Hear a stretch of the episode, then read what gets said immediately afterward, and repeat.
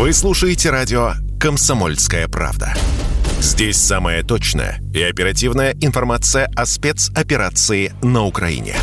Репортажи наших журналистов из зоны боевых действий. Много населенных пунктов брали вообще без боя, потому что ВСУ или националистические батальоны оставляли и бежали. В самом Донецке, по сообщению жителей, по нашим личным ощущениям, ночь прошла относительно тихо. Мне командир сказал, что у них там просто интенсивная перестрелка идет с обеих сторон. Заявление официальных лиц. Поэтому рассказывать, что Россия не вела переговоры или отказывалась, ну, это вранье. А восемь лет что мы делали? Ждали, терпели, просили, показывали, демонстрировали материалы. Комментарии экспертов. Ошибки совершила киевская власть, потому что на ее территории происходил конфликт. Срочные новости о ситуации вокруг Украины слушайте двадцать четыре часа в сутки на радио «Комсомольская правда». Никаких фейков, только проверенная информация.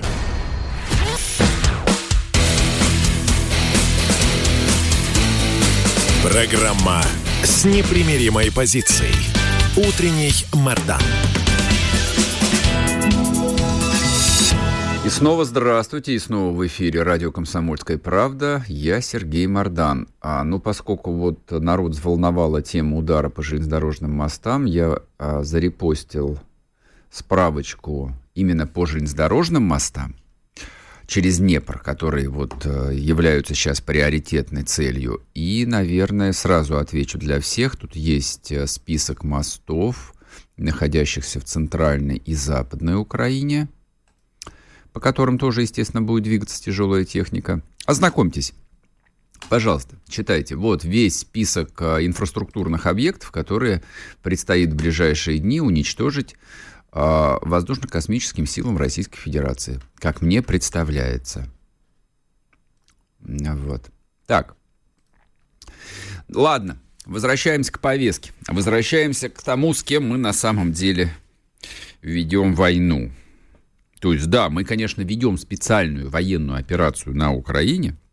В этом смысле ни в риторике официальной, ни на самом деле а в стратегии ничего не поменялось. Это я продолжаю заочно полемизировать с теми, кто говорит: да как же так?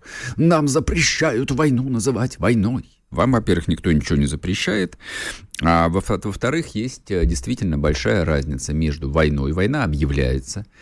А ни Россия не объявила войну Украине, ни Украина не объявила войну России. Кстати, вы не поверите, вы не поверите. Вот, поэтому Украина тоже, видимо, ведет специальную военную операцию против государства-агрессора. Вот. А, но вот что касается войны, войну-то ведет, да, вся мировая система экономическая, то, что мы называем коллективный Запад. И помимо, ну, чисто политических заявлений, все политики обязаны делать политические заявления, и Байден делает политические заявления, и Макрон, у которого выборы в эти воскресенья, второй тур должен быть, тоже делает политические заявления. Но есть вполне себе политические решения с материальными, такими вот сделанными из железа и тротила, последствиями. И таких решений принимается множество каждый день. То есть вот последний пакет а, о военной помощи Украине восемьсот миллионов долларов, восемьсот миллионов, чтобы вы понимали, это реально очень много. То есть буквально там несколько дней назад было восемьсот, а вот еще восемьсот миллионов. И это все, и это тяжелая техника, это дальнобойные гаубицы. Вот те гаубицы, которые, допустим, Штаты будут сейчас поставлять на Украину со специальным снаряженным реактивным снарядом, они могут бить на тридцать пять километров вообще-то. То есть это серьезная угроза. Плюс тягачи, плюс, да, снаряды и все остальное. А, но Америка-то не в одиночестве. Есть Германия, которая тоже сделала все необходимые заявления. Да, мы исчерпали, это я сейчас цитирую министра иностранных дел, мы исчерпали запасы Бундесвера, то, что на складах хранится, но мы будем заказывать и оплачивать военную продукцию. Плюс идут схемные поставки. Огромное количество бывшей советской техники, как выясняется, теперь хранит, хранилось все эти десятилетия на складах длительного хранения. Это просто к вопросу а, Ну, сейчас уже поменьше стало таких вопросов, но они звучали поначалу особенно активно. Как же так? Как же так? Нам же никто никогда не угрожал. И вот э, мы сошли с ума. Зачем мы напали на этот прекрасный э, западный мир? Но вот вы сами себе задайте вопрос. Вот с какой целью э, в Словении на хранении находилось э, полста танков еще югославского производства? Сделанные в восьмидесятые годы, по-моему, Т восемьдесят два, они называются в их классификации. Не суть важно. Откуда берется вся эта техника, бывшая советская, которая гонится на Украину из Польши, из Чехии? Потому что она там вся стояла, аккуратно смазанная солидольчиком, которую регулярно осматривали инженеры и специалисты, чтобы техника была в готовности. У нас много таких складов. Я думаю, что по России, матушке, танков хранится, ну, так, по официальным меркам, по-моему, то ли пять, то ли шесть тысяч штук. А на самом деле, я думаю, сильно побольше. То есть при советской власти уж чё-чё, а танков-то наделали от души.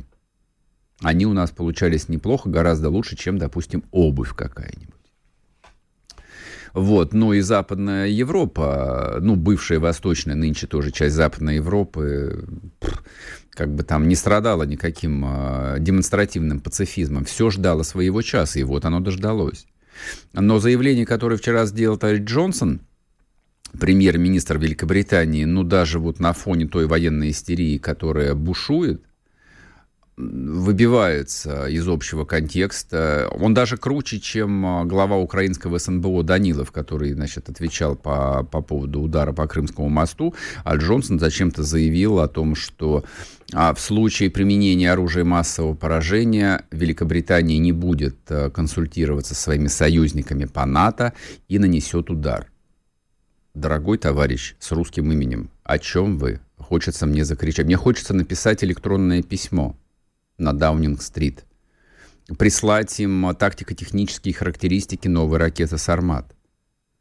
Мы вчера об этом подробно поговорили, давайте я проартикулирую, может быть, нас слушают английские шпионы, и они доложат, значит, в кабинет министров о том, что одного «Сармата» достаточно для того, чтобы уничтожить все британские острова. Всего лишь одной ракеты достаточно, чтобы превратить в пепел все британские острова.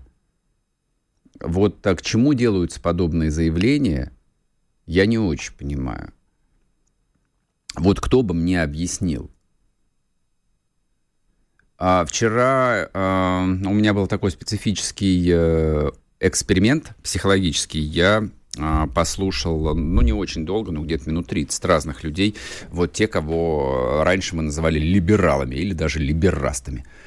Вот, либерастам закрыли, соответственно, радиостанцию, но они продолжают успешно вещать на Ютубе. Кстати, им никто не блокирует Ютуб-каналы, в отличие от нас. Вот, хотя там такой вполне себе классический хейт-спич. Вот, я послушал Латынину, я послушал какого-то Пастухова, я послушал Пархоменко, ну и прочих вот этих вот упырей, место которым в ГУЛАГе, всем до единого. Вот они полны такого энтузиазма, нескрываемого причем. А мне хотелось спросить, вот через, называется, разговор с телевизором, как в нашей Раше. Ну, там, допустим, того же вот обсыпанного перхотью Пархоменко хотелось спросить. Дядь Петь, ты дурак? Ну, ты ж первый сдохнешь, то есть в том случае, если все пойдет по этому сценарию. Ты чего радуешься, ты идиот? То есть ты отец, по-моему, четырех детей, ты чему радуешься-то? Вот, да, я понимаю весь идиотизм разговора с телевизором, но а, вот этого энтузиазма я понять не могу. То есть все находятся в каком-то странном там психологическом состоянии, но все, я имею в виду вот по ту линию фронта невидимого, они находятся в каком-то эйфорическом состоянии, как будто участники первого крестового похода. Мы сейчас отвоюем гроб Господень. Не, они в массе своей, в общем, по другой части немножечко, но, тем не менее, вот э, состояние духа у людей примерно так, вот такое вот. Вот эйфория, эйфория, противостояние добра со злом. Я понимаю, хорошо. Формулу противостояния еще Путин некоторое время назад озвучил, но это наша оригинальная русская формула. Мы попадем в рай, а вы все сдохнете. Можете, конечно, примерить ее на себя. Звучать будет так себе, но мне кажется, что западный мир вот в этой парадигме не привык существовать и никогда не существовал. Ну, скажем так, начиная примерно э, с шестнадцатого века, когда закончилась эпоха религиозных войн. Вот когда закончились религиозные войны в Европе, они, в общем, стали... гуманистами, стали говорить о великой ценности человеческой жизни, ну и все остальное, с чем мы сейчас хорошо знакомы, вот в том виде, в котором оно сформировалось. Вот, это вот э, такие странности, странности. Но состояние эйфории, оно касается и политических заявлений, военных заявлений, экономических заявлений. То есть довольно трудно их объяснить.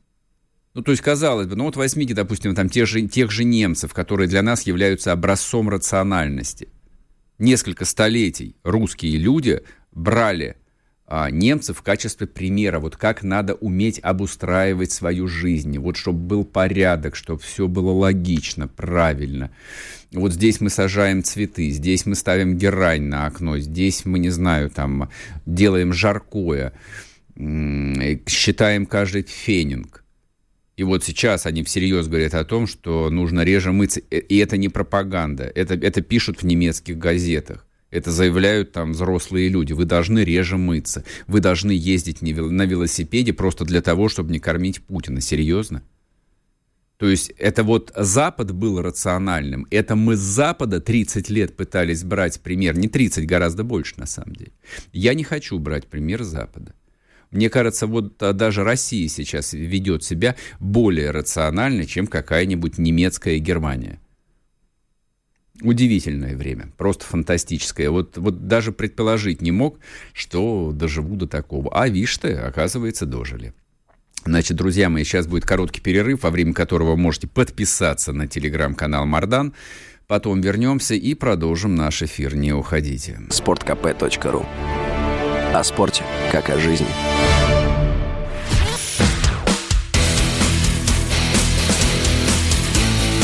Программа с непримиримой позицией.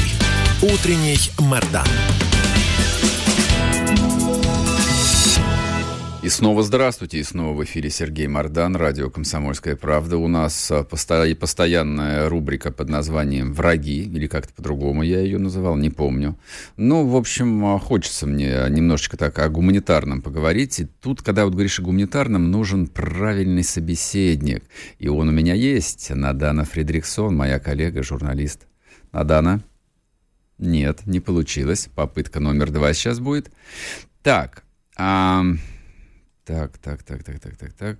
Друзья мои, ну давайте я проанонсирую. Знаете, есть такой украинский деятель, депутат, которого зовут Кива. Илья его зовут. Человек с русским именем Илья и со странной фамилией Кива. Украинец.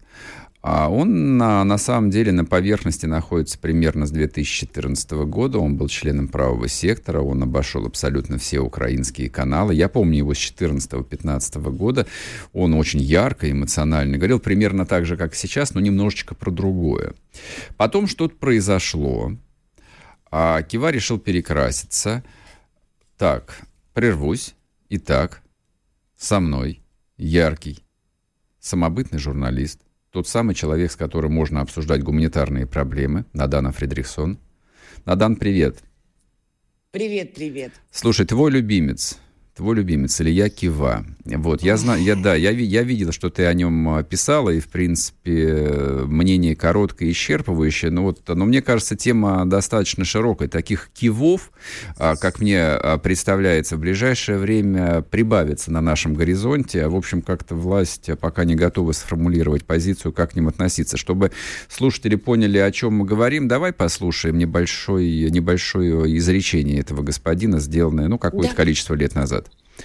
Донбассу нужна не декоммунизация, а украинизация. И пускай даже насильная. Потому что, вот послушайте меня, я вам хочу сказать, люди отравлены отравлены и иногда непоправимо отравлены вот этой постсоветской риторикой. Так, что непоправимо, то подождите, что можно рубить? Ничего страшного. Ставить и учить любить. Я сказал, если вы угу. не будете любить Украину, мы заставим вас любить Украину. И я знаю, что дети, которые родятся на этой земле и вырастут, они вырастут уже другими. Они вырастут в Украине в сердцем.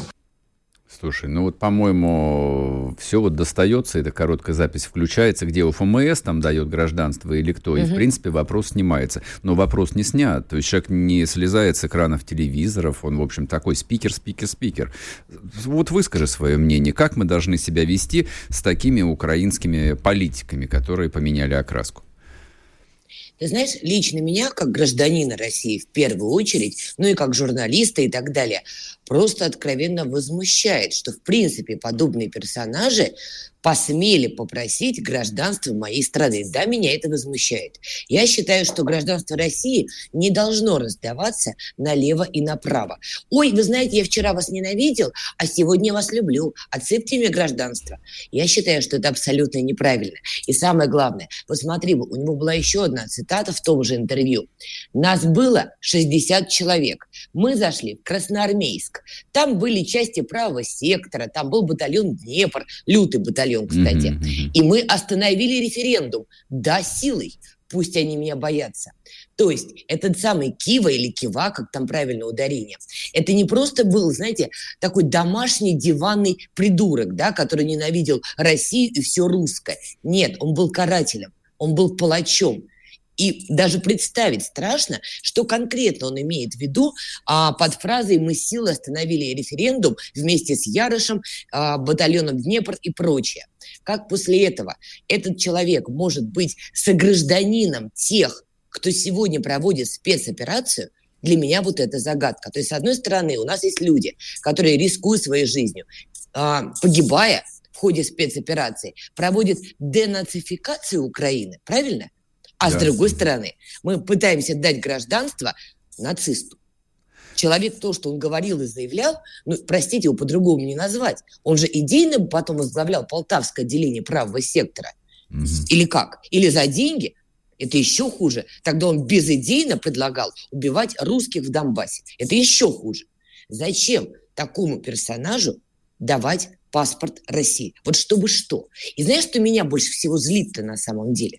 Есть у меня ощущение, что нашлась группа диванных политтехнологов, которые там как-то где-то по дружбе ими стали. И вот они сказали, слушайте, это же отличная идея, покажем всей Украине, как мы ее любим. Возьмем Киву, они увидят, как Кива получает гражданство России, и тут же нас все полюбят. Вот скорее всего, скорее всего, за всей этой пахальной историей стоят вот какие-то такие политтехнологи, мамкины, которые это посоветовали, и которые на полном серьезе считают, что это рабочая схема. И вот это меня раздражает еще больше. Слушай, ну а тебе не кажется, что это, в общем, продолжение, ну, того же самого феномена под названием Медведчук? То есть, как бы, я мог бы и его тут процитировать. Он вполне себе такой справжный патриот, тоже, в общем, за Наньку топил все эти годы. И восемь лет назад, и пять лет назад, и восемнадцать лет назад. Такой человек сложной биографии.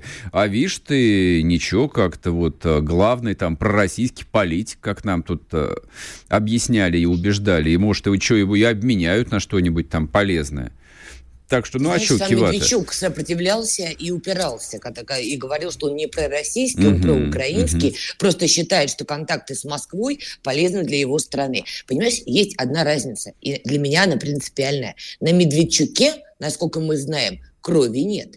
Он не бегал с бешеными глазами по территории Донбасса и не, не останавливал силой референдумы. Mm-hmm. Он не предлагал эту территорию оккупировать. Я, кстати, знаешь, что еще что нашла? Кива сам признает. Я, говорит, больше остальных кричал, что вот эти, то, что они называли оккупированные территории, да, надо блокировать. Убивайте, расстреливайте, кричал Кива. И этот человек каратель на практике. Mm-hmm. Это разница между Медведчуком. То, что они там заявляют, это одно. То, что они делают, более важно. А, Слышал я и такой контраргумент о том, что, ну, в любом случае нам нужно искать местных специалистов, так их назовем, для освобожденных территорий, для будущей какой-нибудь вот нейтральной, может быть, даже союзной Украины.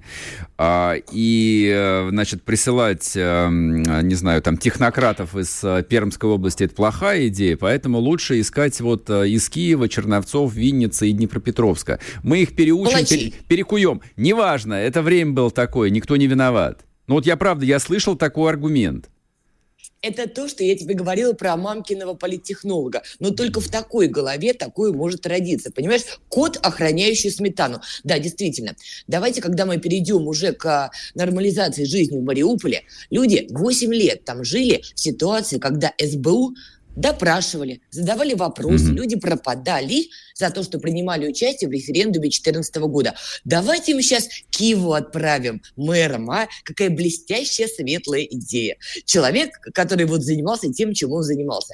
Сереж, это безумие, как ни поверни, понимаешь? Я согласна, конечно же, что надо искать на Украине людей, которые, взгляды которых совпадают с нашими взглядами. Надо работать а, дипломатией, не только градами. Я же, я же согласна. Вы мне только объясните, почему из всего выбора людей на Украине, там сколько, сорок миллионов, да? Почему вы выбрали действующего палача, который бравировал на камеру тем, что он палач, который с правым сектором проводил зачистки? Вы мне объясните, там других не нашлось? Других украинцев для русского мира у нас нет? Еще раз, у нас с одной стороны люди, которые рискуют жизнью, которые погибают, проводя спецоперацию по денацификации, и вы предлагаете делать витринного Киву, который нацист? Это невозможно. Ну, для меня вообще как бы не очень понятно, понятен поиск каких-то пророссийских или потенциально пророссийских политиков там в Киеве, Днепропетровске, ну, не знаю, где-нибудь вот там, когда у нас есть Донецк, у нас есть Луганск, там, в общем, как бы люди, которые кровью заслужили право на русские паспорта, и многие из них русские паспорта до сих пор да. еще не получили, кстати. То есть они идут на фронт воевать.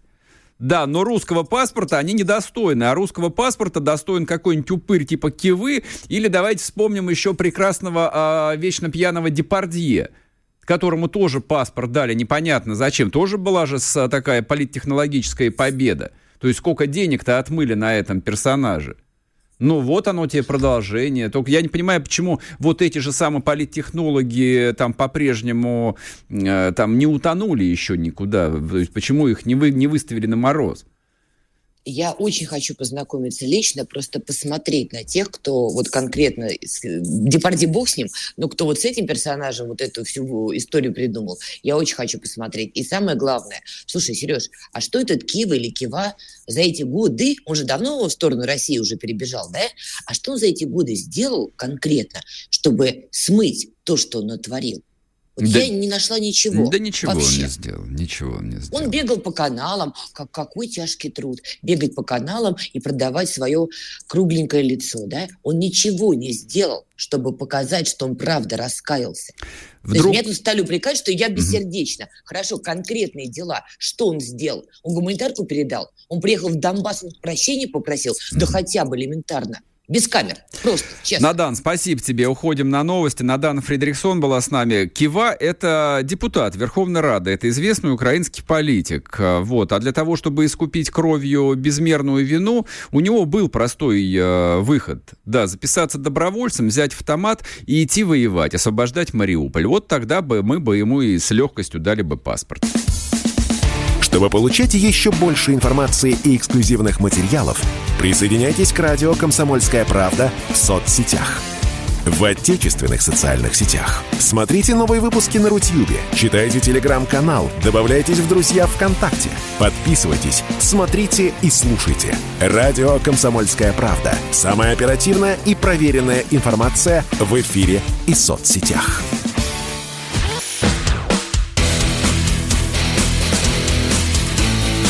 Программа с непримиримой позицией. Утренний Мардан. Снова здравствуйте, и снова в эфире радио «Комсомольская правда». Я Сергей Мардан. Ну и так, главная экономическая новость вчерашнего дня. Слушайте, как хорошо, что программа закончилась до того, как эта новость появилась на лентах. Поэтому я мог немножечко выдохнуть, подумать, осмыслить. Ну и уже вот спустя почти сутки что-то для вас формулировать. Речь идет о продлении полномочий Эльвиры Ха... Ха... Господи помилуй, Хакибзадовны Набиуллиной на пост главы Центрального банка Российской Федерации. Кто бы сомневался, что проголосуют как зайчики. Но нет, не все. Проголосовали за триста тридцать восемь депутатов, против восемьдесят три. Насколько я понимаю, против голосовала а, ка пэ эр эф. Вот. И кто-то из «Справедливой России». Вот. Соответственно, простой вопрос, который задают себе все добрые русские люди. Зачем? Почему? Нас предали? Ну, мы же в этой вот э, идейной парадигме привыкли существовать. Особенно, когда речь заходит, за, заходила, там и заходит по сей день там, о каком-то экономическом вопросе. А, вот другие, другие вопросы в голове русского человека не возникают. Значит... Факт — вещь жестокая, факт — вещь тяжелая, неотменимая. А Набиуллина является тем самым человеком, который по своим должностным обязанностям, описанным в законе о Центральном банке, отвечает за утрату России триста шестьдесят, как минимум, миллиардов золотовалютных резервов, арестованных. Так? Ну, было бы странно с этим спорить. С другой стороны... А, ну вот когда на протяжении последних двух месяцев, а, а, на протяжении двух месяцев а, я этот вопрос обсуждал, ну, самыми разными людьми, там, а, в бизнесе, кто работает с экономистами, ну, ну, кто понимает, что такое деньги, вообще, как эти деньги современно устроены, они не были столь категоричны. Они мне все говорили о том, что, ну, примерно так, поставь себя на ее место, а... Посмотри, как устроена мировая финансовая система, как устроен бюрократический аппарат, каким образом, спрашивали меня, вот ты бы смог изменить эту модель. Ну вот представь, представьте вы, что вы Набиуллина, вы приходите к Путину, ну, допустим, год назад, двадцать второго апреля две тысячи двадцать первого года, и говорите: Владимир Владимирович, значит, Родина в опасности, враг у ворот, давление будет только нарастать. У нас нет другого выхода, кроме как полностью выйти из доллара и евро. И евро, это при всем при том, что Европа является ключевым торгово-экономическим партнером России на тот момент, да и сейчас, кстати. И, и дальше многоточие. Это спрашивает ее Путин. И, Эльвира Сахивзадовна, что вы предлагаете? И вот тут говорите: а давайте мы все перевложим в юань. И в золото. Физическое, в слитках. Угу. Представили? Я представляю. А я представляю. Я представляю, что ее, наверное, бы в тот же день, ну, в лучшем случае, отправили бы в отпуск. Просто вот выдохнуть, там, отдохнуть, не знаю, там, половить рыбу, там, пособирать грибы. Хотя в апреле какие грибы? Даже весенних грибов еще нет.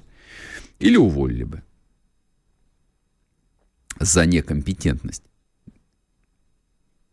Потому что год назад ни золотовалютные резервы ни одной страны в мире, самой занюханной, даже какого-нибудь острова Невис, у которого нет своей валюты, а вот а, такой структуры активов не имели. Они в любом случае вкладывались в разные корзины. Столько-то долларов, столько-то евро, столько-то сингапурских долларов, столько-то японских йен и так далее, и так далее, и так далее. Вот, я не к тому, что я пытаюсь сейчас Набиуллину оправдать. Мне она всегда была глубоко несимпатична. Она вообще, по-моему, антипатичный очень человек. Вот, ну, это к делу не относится. Но просто, если избавиться от там, популистской риторики и рассуждать просто, как рассуждает взрослый человек, неважно, чем он занимается в жизни, понятно, что предъявлять ей больше, чем она могла сделать, совершенно невозможно. Это первый пункт. Второй, второе обвинение, которое ей предъявляется на протяжении последних десяти лет, это то, что она обескровила российскую экономику, значит, в принципе, высасывала все деньги и вкачивала их исключительно в ЗВР, вместо того, чтобы во что-то инвестировать и так далее, и так далее, и так далее. То же самое. Позволь себе вот редкий случай выступить адвокатом Набиуллиной. Она, извините меня, член команды. Не очень большой, но абсолютно путинской команды экономической. Путин в плане экономики всегда был с двухтысячного года настоящим либералом. Путин считал, что рыночная экономика, он верил в это свято, а это тот универсальный механизм, который, ну, в основном на благо. То есть в нем больше хорошего, нежели плохого, нежели, ну, объективно существующих издержек, которые можно там вручную отрегулировать, создавая госкорпорации, допустим, отстраняя олигархов от политической власти, ну и так далее, и так далее. Но, тем не менее, Путин был либералом. Поэтому финансово-экономический блок, как то Кудрин какой-нибудь, как то Набиуллина и прочий там набор фамилий, нет, это люди, лояльные Путину. Нравится вам это или не нравится? Ну, то есть, если вам нравится Путин, ну, вы уж тогда принимаете его целиком, а не так, вот здесь мне нравится, а здесь не нравится, здесь я отказываюсь признавать действительность. Поэтому создание больших золотовалютных резервов, обеспечивающих низкую инфляцию, поддерживалось а, очень широким классом политической и экономической элиты. Это был социальный запрос со стороны российской буржуазии. Я сейчас не про то, хорошо это или плохо, была ли альтернатива. Я не Делягин, я не Хазин, и я не академик Глазьев, чтобы рассуждать об этом. Мне просто знаний не хватает для этого. А потом все это из области возможного, это из области теории. Но это просто вот реальность. И третий пункт в этой повестке дня под названием «Переназначение Набиуллиной на ее должность». Значит, Россия находится в состоянии войны. Войны тотальной, прежде всего экономической, тотальной войны на уничтожение. Соответственно, в ситуации, когда враг у ворот, и, это, и вот это вот уже точно, вот в плане экономики враг у ворот. В плане экономики у нас Сталинград, друзья мои, немцы на Волге. То есть в плане военных действий нет ничего подобного. Но в плане экономики немцы на Волге.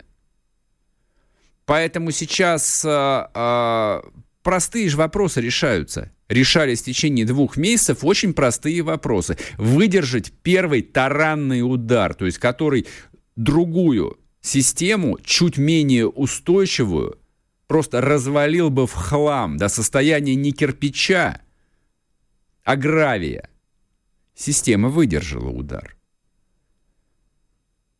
Финансово-экономическая система и Центробанк отреагировали. Слав... Блин, вообще фантастика, что я это произношу. Сам себе не верю. Отреагировали адекватно. Быстро, четко.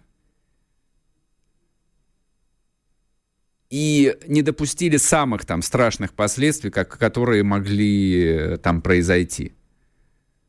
Банковская система фактически оказалась изолирована, валютный рынок был весь заморожен, валютные активы нерезидентов, иностранцев в смысле, были заморожены, и настоящих иностранцев, и офшорные деньги олигархов.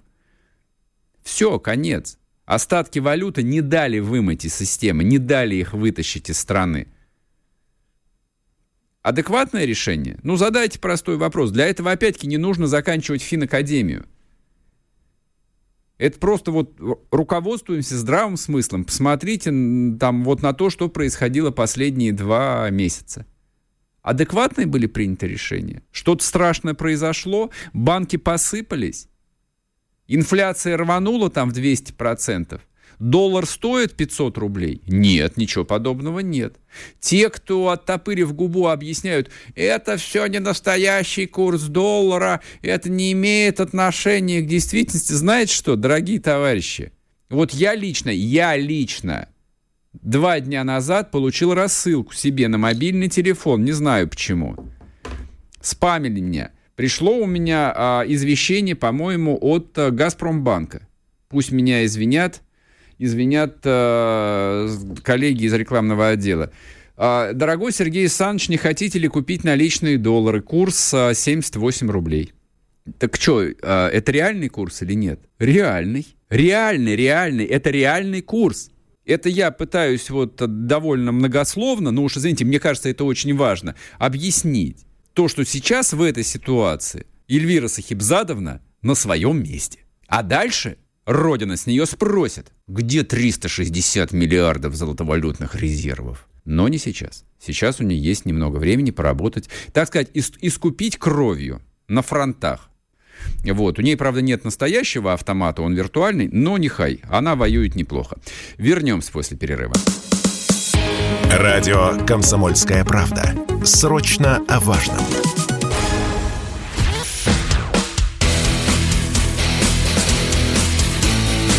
Программа с непримиримой позицией. Утренний Мардан.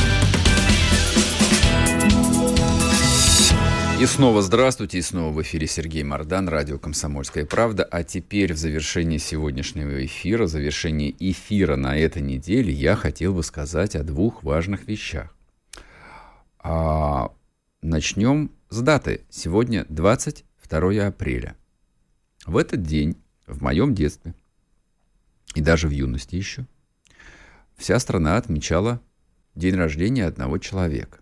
Звали его Владимир Ильич Ленин. Удивительным образом, при всем при том, что в позднем Советском Союзе отношение, ну и к советской власти как таковой, и к Октябрьской революции в частности, было, ну, мягко говоря, очень скептичным, отношение к Ленину, как фигуре исторической, пережило совершенно невероятный взлет, переосмысление именно в позднем СССР. В последние годы Советского Союза а, в Ленине искали ответов на сущностные вопросы. Ну, те, кто постарше, помнят а, и эти шатровские а, спектакли, и возвращение к ленинским принципам. Опять начали обсуждать. К ним уже возвращались, правда, после разоблачения культа личности, но это, как бы, извините, я не застал. Не могу ничего сказать по этому поводу, но вот в восьмидесятые, да, такая тема была.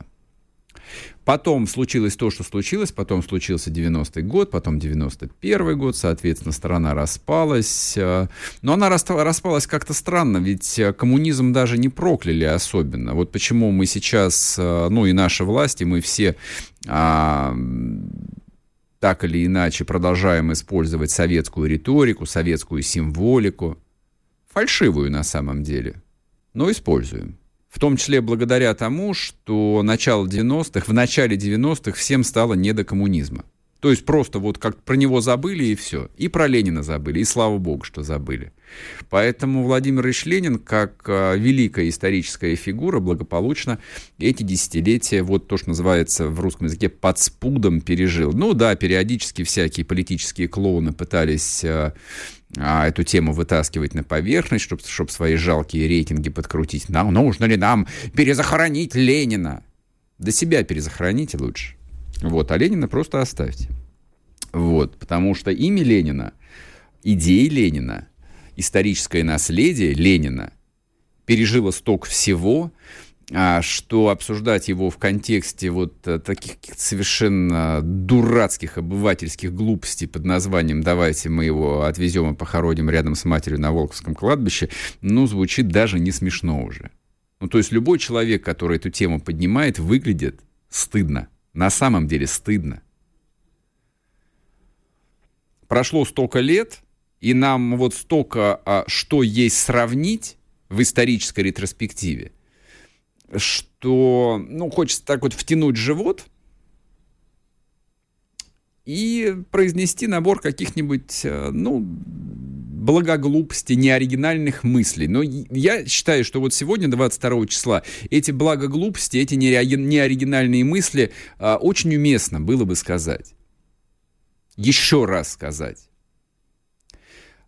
Ленину и большевикам досталась распавшаяся на части империя, рассыпавшаяся просто в труху. К лету, ну хорошо, не к лету, к осени семнадцатого года ничего уже от этой сверхсилы не осталось. Фронт бежал, промышленность останавливалась, железная дорога встала, народ бунтовал, страна закончилась. По идее, Россия должна была повторить исторический путь Австро-Венгерской империи, наиболее вот подходящий, сравнимый с Россией, Османская империя, ну еще была и Германская империя.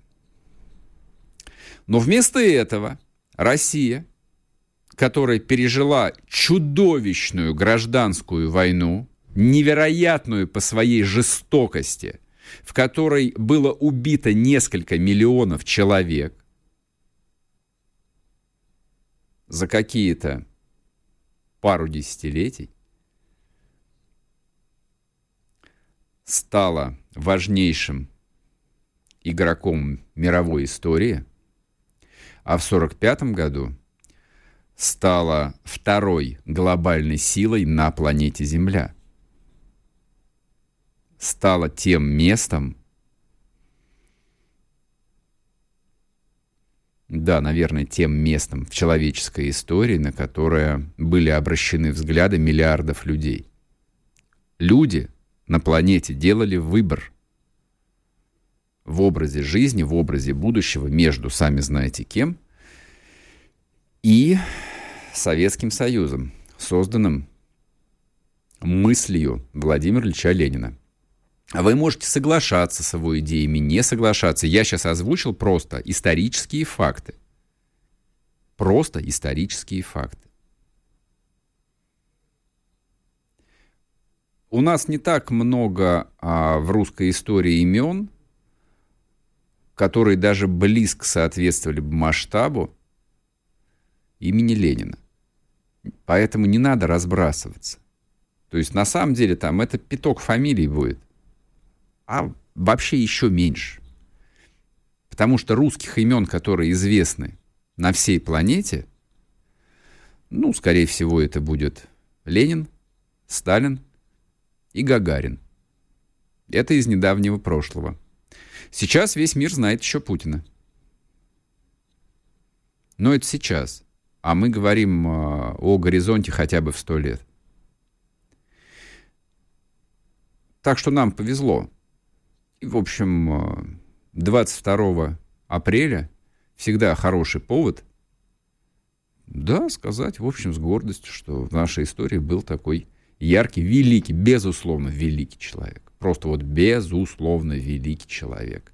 И мог он родиться исключительно на русской почве. Хотя, казалось бы, идеи немецкие, вот, опыт английский, американский. А человек все равно русский. Вот так вот. Вот что бы я сказал про сегодняшний день. И еще в завершении эфира я хотел бы вам напомнить, что сегодня Великая Пятница. И на самом деле добрые православные христиане этот день проводят в сугубом посте и молитве. Страшный день, страшная пятница, по-другому он называется. А завтра ночью будет Пасха. И следующая неделя будет пасхальной. К сожалению, Пасха в этом году опять будет, ну, не такой, как хотелось бы, не такой, как мы привыкли. Но опять, но вот в этом как раз ничего оригинального нет. Таких э, случаев в русской истории было более чем достаточно. Попытки манипулировать э, религиозными идеями и пытаться вот ткнуть пальцем, да как же так, вот в ООН предложили вам пасхальное перемирие, перемирие, а вы отказались. Не надо, не стоит. Христианство, оно про другое. И то, что происходит на Украине, это именно что борьба добра со злом. Да, я так думаю. Да, я в этом убежден. Да, я считаю, что все там происход... то, что там происходило все эти годы, нет, не восемь лет, а намного больше, Это было концентрированное зло, которое набирало силу, напитывалось кровью, напитывалось плотью, обрека, облекалось просто в плоть. И с этим злом столкновение, на мой взгляд, было предопределено и совершенно неизбежно. И русские солдаты, которые будут встречать Пасху послезавтра в окопах, это люди, которые воюют на стороне добра, которые воюют со злом, с черным, беспросветным, без проблеска злом. Вот какая у нас будет в этом году русская Пасха. Трагичная, грустная, но поскольку каждое воскресение Христово – это всегда надежда на будущее, вот, собственно, вот это суть, это содержание этого главного праздника в русском календаре, оно никуда не девается. А в понедельник, конечно же, мы поздравим с вами друг друга, ну а сегодня просто, в общем, приготовимся к нему. Так, э, у нас осталось меньше минуты до окончания эфира.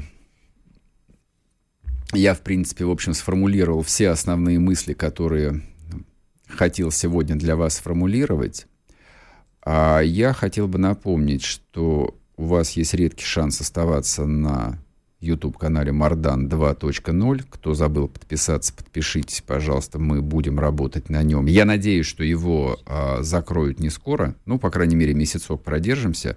Ну и, соответственно, если у вас есть желание что-то писать лично мне, задавать вопросы, самый лучший способ — это мой аккаунт а, ВКонтакте, который называется Сергей Мардан. Пишите там в личку. Я почти все читаю. Вот. И, а все прочее читайте в телеграм-канале Мардан. Вот, вы и так все знаете. Все, я вас сердечно обнимаю, прощаюсь, до понедельника, пока. Будьте здоровы.